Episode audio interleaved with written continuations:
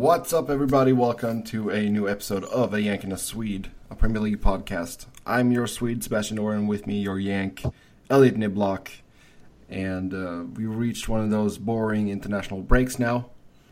But that Yeah. also gives us some time to catch up here. Uh, it's been a while since the last episode. Um, but we will do our best to sort of gather our thoughts of what has gone on here the past, what, two weeks almost? Yeah, nearly. There's been uh, a lot of upsets in cup matches and uh, continued thrilling title race, which I know we're all happy about, even though the two teams involved are the arch rivals of your club, Seb. Yeah, you know, it's uh, it's uh, choosing between two evils, sort of.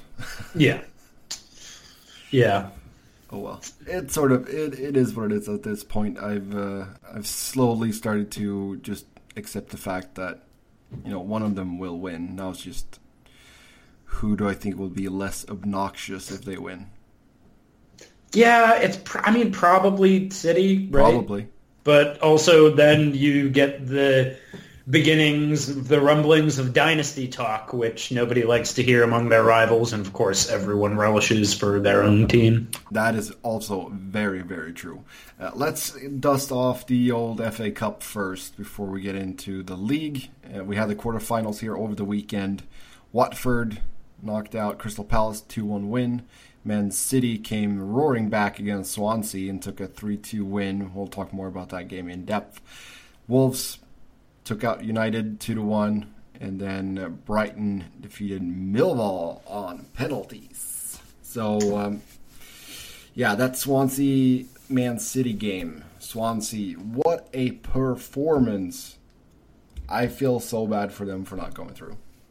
Yeah, yeah, you really have to feel for them. I mean, granted they you know took the lead on a penalty, but nonetheless, doubling the lead inside of 10 minutes. Boy, we talk frequently about you got to score when you're on top and you've been buoyed by something like that and you know, they certainly seized that opportunity. Um, I mean, it's re- it's really too bad because it would have been a particular Cinderella story, of course, with Swans having been not only relegated last year, but seeing their arch Welsh rivals Cardiff being promoted by the same token.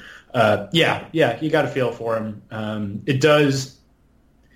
It, it just seems like another moment in which, gosh, what this is this.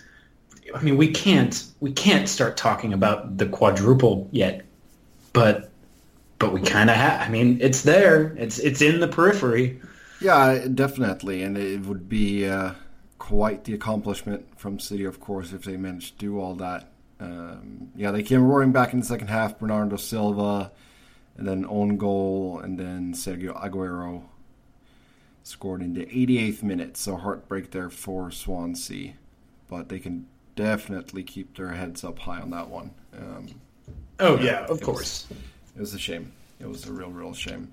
Yeah, Yeah, but- but I mean, and I think that another reason that you have to be frustrated from a Swans perspective is that they have been all but eliminated from even the possibility of promotion for next year too. So, again, just you know, our hearts go out to y'all because that that's that's real rough. Yeah, and I, I mean it's hard to bounce straight back up. It is. Uh, we've seen many teams try very, very hard to get right back up, and then they just plummet even further down. Uh, because you do have sort of a parachute payment and all that first year, but Yeah, but it's still not a big enough parachute for the difference in, and I don't even necessarily want to say difference in quality. I mean, of course there is, because the Premier League is the most competitive league in the world. So yeah, there's a difference in quality, sure, but it's even more just a difference in like club strategy management, right? Because a club that is trying to stay in the Premier League has a very different strategy and a very different set of options in front of them than a club that is trying to maintain in the championship and then push for promotion. And just the, you know, the kind of players you're looking for and the stage they are in their careers is totally different, right? You know, the like the signing of a player um, like Schürrle or Mitrovic, right? That you want to keep you in the Premier League. Granted, Fulham are not going to stay in the Premier League, but those kind of players are on the table if you are a club that'll be battling to stay in the best league in the world, but they are absolutely not on the table in the same way if you're fighting for promotion into that league. So yeah, I mean, I think you're totally right. It's just that's one of the main kind of structural impediments to doing that bounce right back up the next season. Yeah, no, absolutely. I think Swansea did a good job. They uh, they took uh, Graham Potter over from Östersund. You know, by all accounts, a very talented manager, and he's sort of, you know, revamping the whole team there. So uh, we'll see. I don't think it's going to take too long before we see Swansea back in the Premier League. Over to the other side of Manchester and United, like we said, lost two to one against Wolves. Uh, probably one of their poorer games under uh, Ole Gunnar Solskjaer. I think he came out and said that himself that this was their poorest effort since he took over. Yeah, it's the first slump, that's for sure. Um, yeah, they had a tough know. tough time creating chances. Only two shots on target, despite having sixty two percent of the possession. Um, you know, and like we said, you can't win every game, right? Yeah, absolutely. But this not. was definitely I mean, this was definitely their best shot at some silverware. But this doesn't. Yes, of course, but this doesn't still, by any means, uh, change your opinion of you know keeping the manager in place for next season. Oh no, it? no, not at all, not at all. Yeah, I, I mean that that's been the thing too that after this you saw a lot of trolls coming out on uh, social media like, oh Ole he's a bust. Like, yeah.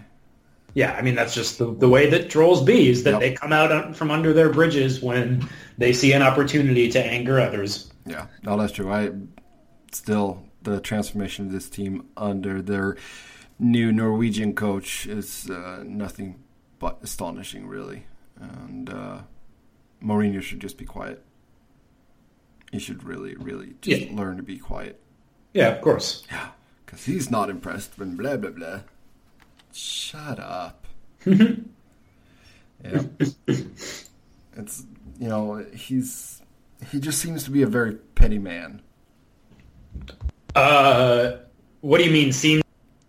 I think it's pretty well. It's it is very much in the public record. Jose Mourinho's pettiness. Yeah.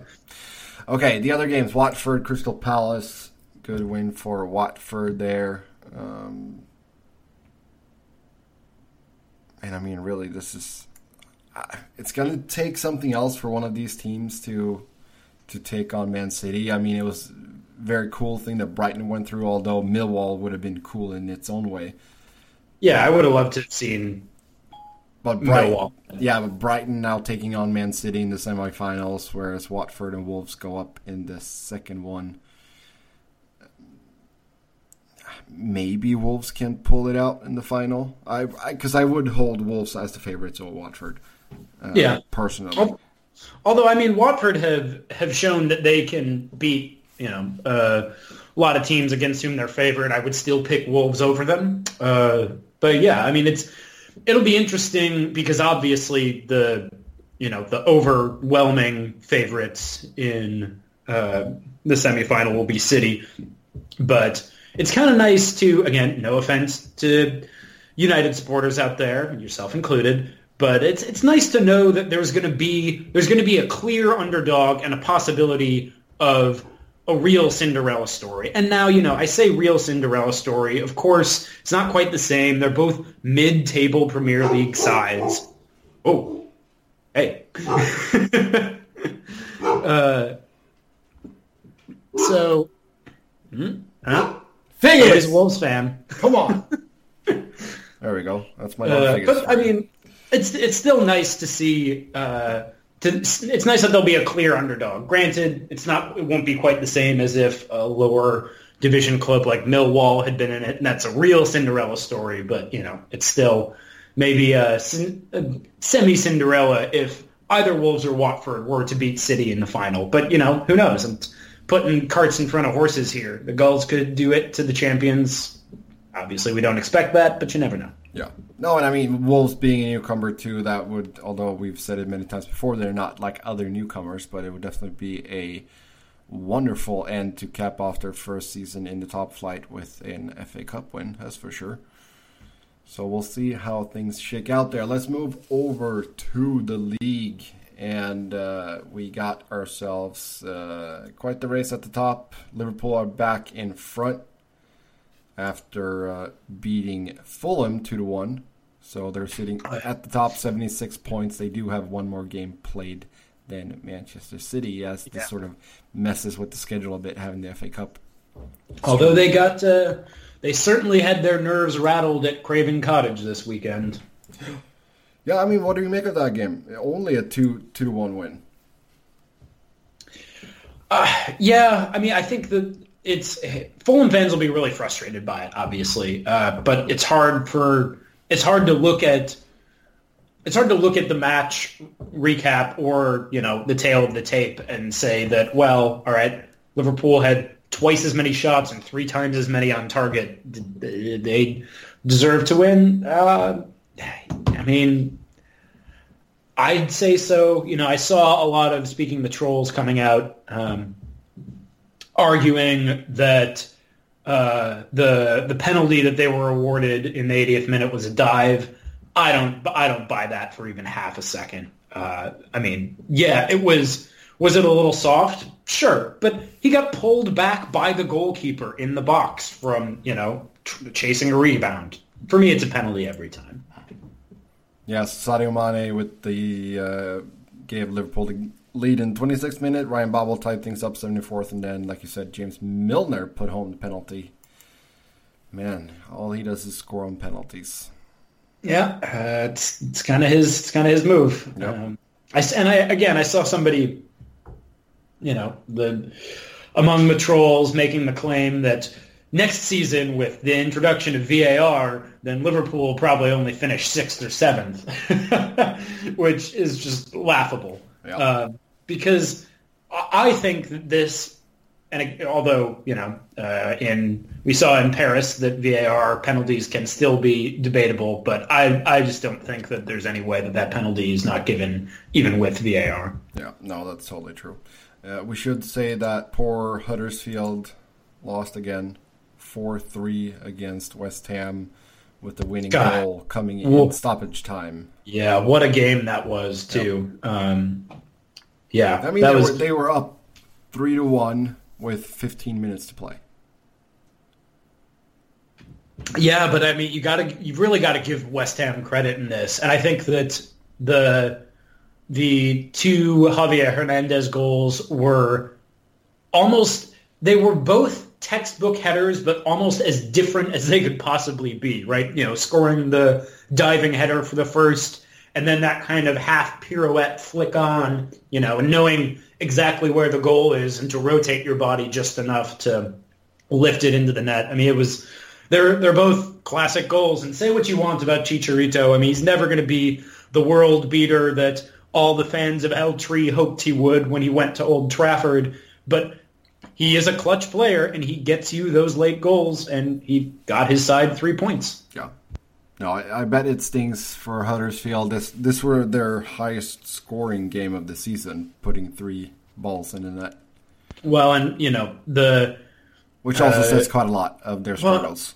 Well, yeah, but I mean, they're they're playing they're playing for pride at this point, yeah. and so yeah, that also makes it a little perhaps a little harder to swallow on that level. Um, however, the one I mean, the big question that I have moving forward, uh, as we've been speaking earlier about the challenges of buoying back up from the championship after relegation, and let's face it, Huddersfield are going back down. Um, their signing of Karlan Grant because he has looked really excellent. Mm. And although he did miss one chance in this game that I'm sure he will be ruining, uh, since signing from Charlton, he's he's continued his scoring form in the Premier League. And the big question from my point of view for Huddersfield is are they going to be able to hold on to him?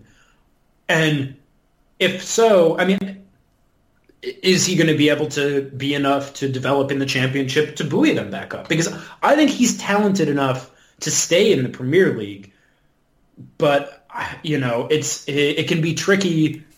And, and, from his point of view, I mean, he's I think he's 21 um, at this point in his career.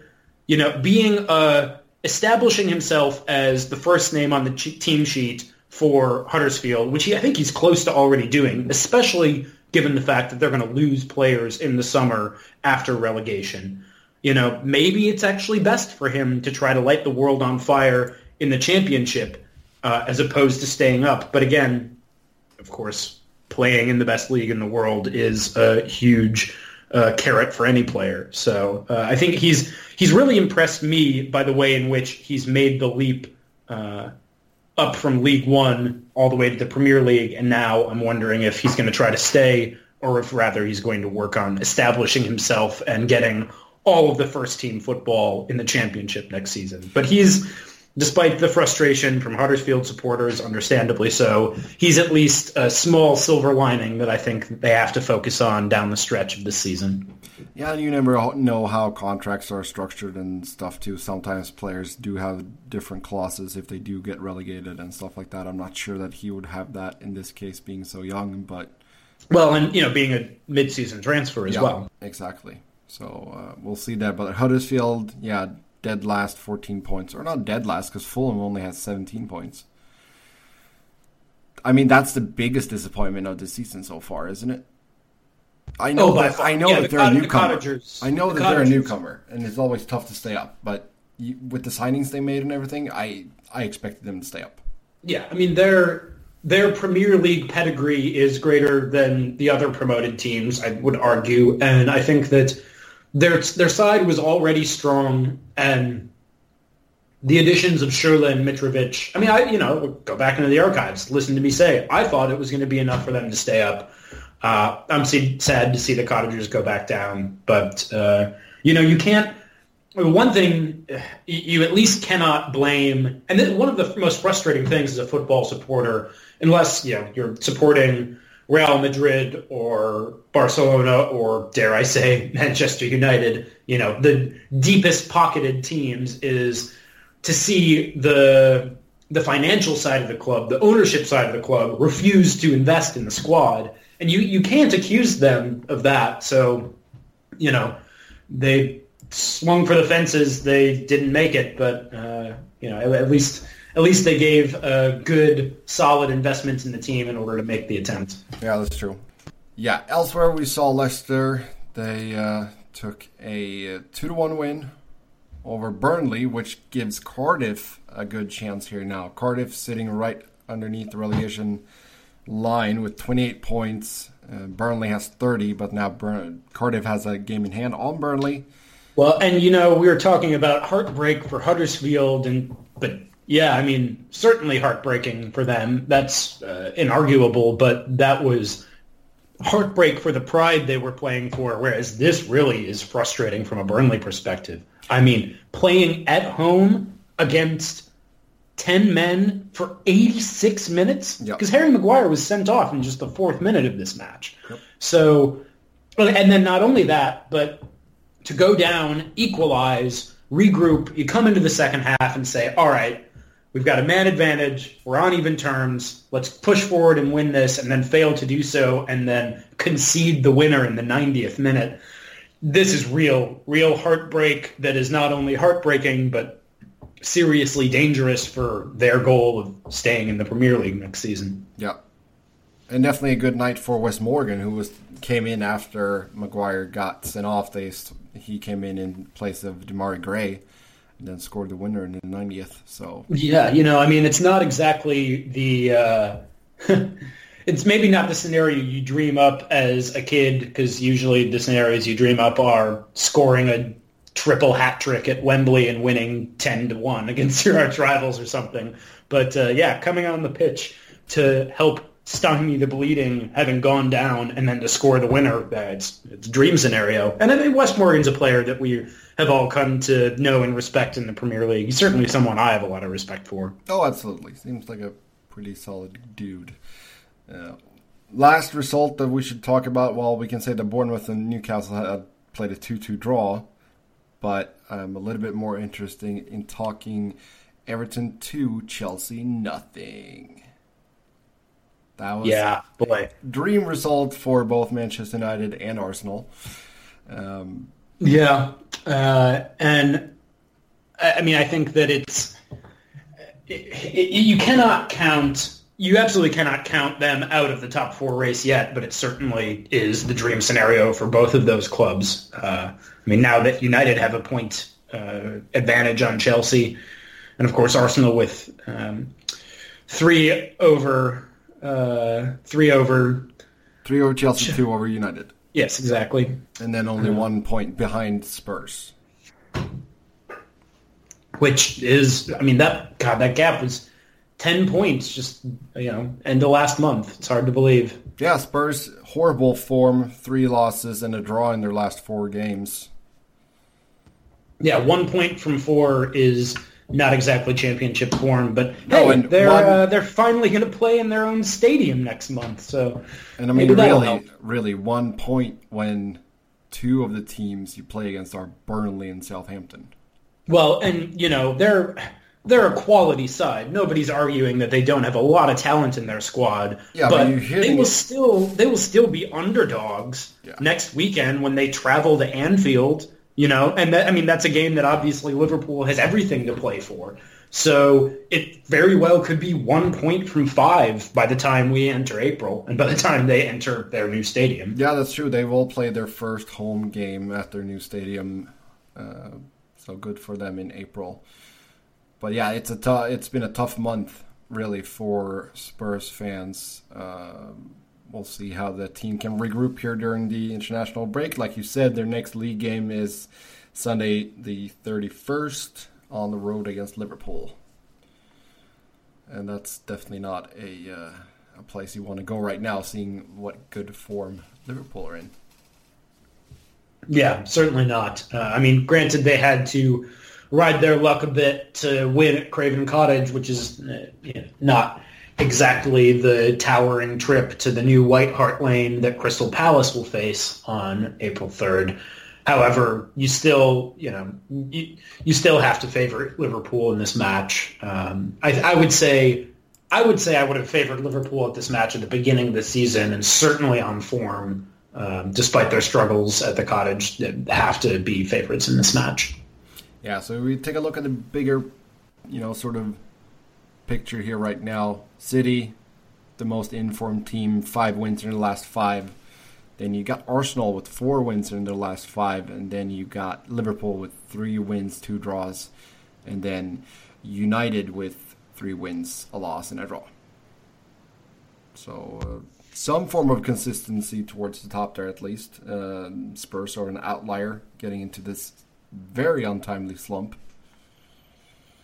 Yeah, but uh, dare I say, very Spursy slump. Um, we'll say. I mean, I I say that, and you know, I'm twisting the knife just a little bit. But that said, yeah, but I of course I will mean, be cheering for Arsenal to overtake them. But I still ex- I still expect Tottenham to right the ship enough at the end of the season to finish in third. Yeah, I mean, do you rather have this slump? I mean, it would be even more you know, salt in the wound if this would have been your last four games of the season. Yeah, and I think that they, I mean, look, they're playing Manchester City, so it's it's going to be tough. But they're in the quarterfinals of the Champions League, you know, and for all the knife twisting I can do from an Arsenal perspective, that's all the Spurs fans have to say. Like, we're in the quarterfinals of the Champions League. What what European competition are you again in? Right. Yeah. So, uh, I mean, it could it could still end up being a fairy tale season for them. I would be very surprised if they made it to the Champions League final, but you can't count it out. Uh, and you know, um, granted, going up to the Etihad from London is not exactly the uh, luxurious European away day of going down to Portugal or Barcelona or even Amsterdam for that matter. But you know, take what you can get. No, def- definitely. Premier League's strong showing there in the Champions League. Four teams in the quarterfinal. Like you said, Spurs will take on Man City. Liverpool goes up against Porto. Manchester United play Barcelona. And then we got Ajax against Juventus in the fourth one. So Yeah, I think that this draw is... Uh, I mean, my my expectation is that there will be two teams left in uh, the the semifinals, namely City and Liverpool. But you never know. I mean, obviously, very few people, myself included, gave United much chance against PSG. I've already wasted enough breath talking about what I thought about that penalty, but you know, nonetheless, still a good effort to United over the course of that entire game. You, you give you give them even less of a chance against Barcelona, especially with now Lionel Messi being on fire. He is in insane form. Yes. I mean, I saw he has something crazy like 60 combined goals and assists this season. Yeah. It's it's enjoy unreal. people, because it's not he's not going to be around forever. Enjoy. Yeah, no, absolutely. You know, I was saying this to a friend of mine the other day. He's also an Arsenal supporter. That, um, of course, part of me is, you know, I, I, I don't want the likes of Lionel Messi scoring twice a year against Arsenal. And you know, I've seen I've seen him dismantle the Gunners enough already just in international play. Uh, but I am kind of sad just to not be able to see him playing in the Premier League week in, week out, uh, because I also, of course, have no illusions that, you know, the only teams that can afford talents like that are United and these days City and Chelsea with their oil investments. Um, but but it's, you know, he's, he is a, inarguably the talent of a generation, I think, um, and arguably the greatest of all time. I mean, I, there's, there's some there's still some room down the stretch for Ronaldo to make his case. Uh, just because I th- I think I could be wrong, but I think that Ronaldo may end up uh, just based on his body type and playing style being able to play at the highest level a little longer than Messi. Mm. But you know that said, this is one of Messi's greatest seasons of all time. So um, yeah, enjoy it while you can. Of course, we expect a drop off, but uh, you know, certainly wasn't this year, and I would be surprised if he, you know, turned out anything less than a paltry 40 goals and assists next season, yeah. even if he does have a quote-unquote precipitous drop-off based on this absolutely stellar campaign. Yeah, no, it's true. And it's always hard to sort of pit players from different eras against each other, but I definitely I feel like it's a given that he should be in the conversation of greatest of all time. He's definitely, together with Ronaldo, the best player of our generation. Um, so it, it's just a treat to actually be able to watch it because it's it's always tough when people talk about yeah Pele, you know, yeah, yeah. and stuff I mean, like that. I mean, I've seen the tail end of Maradona, but at the same time, I never saw Maradona in his prime except for old tapes now and highlights, really. Yeah, yeah, and it's the the game is totally different. Um, yeah. but it's I feel though that those comparisons, it's really hard to go backwards and not say uh, it's it, and not say that. Well, if anything, the game's gotten faster.